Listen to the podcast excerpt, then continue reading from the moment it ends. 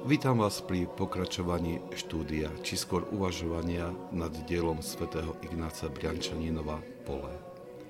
Tento manuál na osvojenie umenia duchovného života je podaný jednoduchou a priateľnou formou, pričom nestráca nič z radikálnosti učenia svätých Otcov.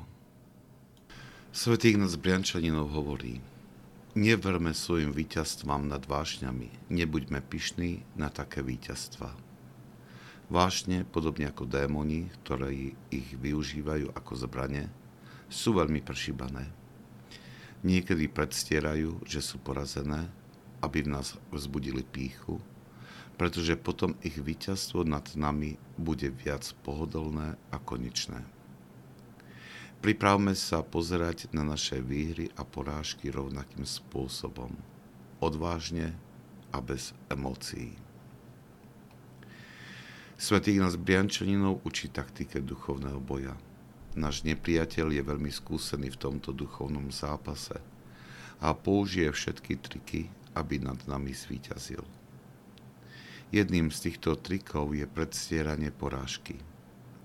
Zdanlivé víťazstvo nad vášňou môže sa stať zdrojom pýchy a prílišnej sebeistoty, ktorá otupí našu pozornosť nielen v tejto oblasti, ale pre nedostatok pokory sa oslabí naša bdelosť vo všetkých oblastiach duchovného života.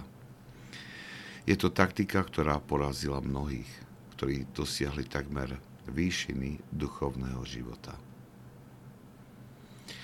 Je preto dôležité udržať si nielen pokoj a rozvahu v čase víťazstva a prehry, ale neustále si pripomínať cieľ života, získanie väčšného života – táto meditácia nám pomôže zotrvať v pokore a úsilí o naplňanie prikázaní Evanielia. Svetý Izak Sírsky hovorí o veľkých prisľúbeniach, ktoré sa uskutočňujú v živote takýchto ľudí. Hovorí, človek, ktorý túži, túži po naplnení Božej vôle, bude mať anielov ako svojich sprievodcov. Človek, ktorý sa bojí hriechov, prejde nebezpečnou cestou bez zakopnutia a v čase temnoty nájde pred sebou i v sebe svetlo. Pán starostlivo stráži kroky človeka, ktorý sa bojí hriechov a jeho milosť ho podrží, keď sa pošmikne.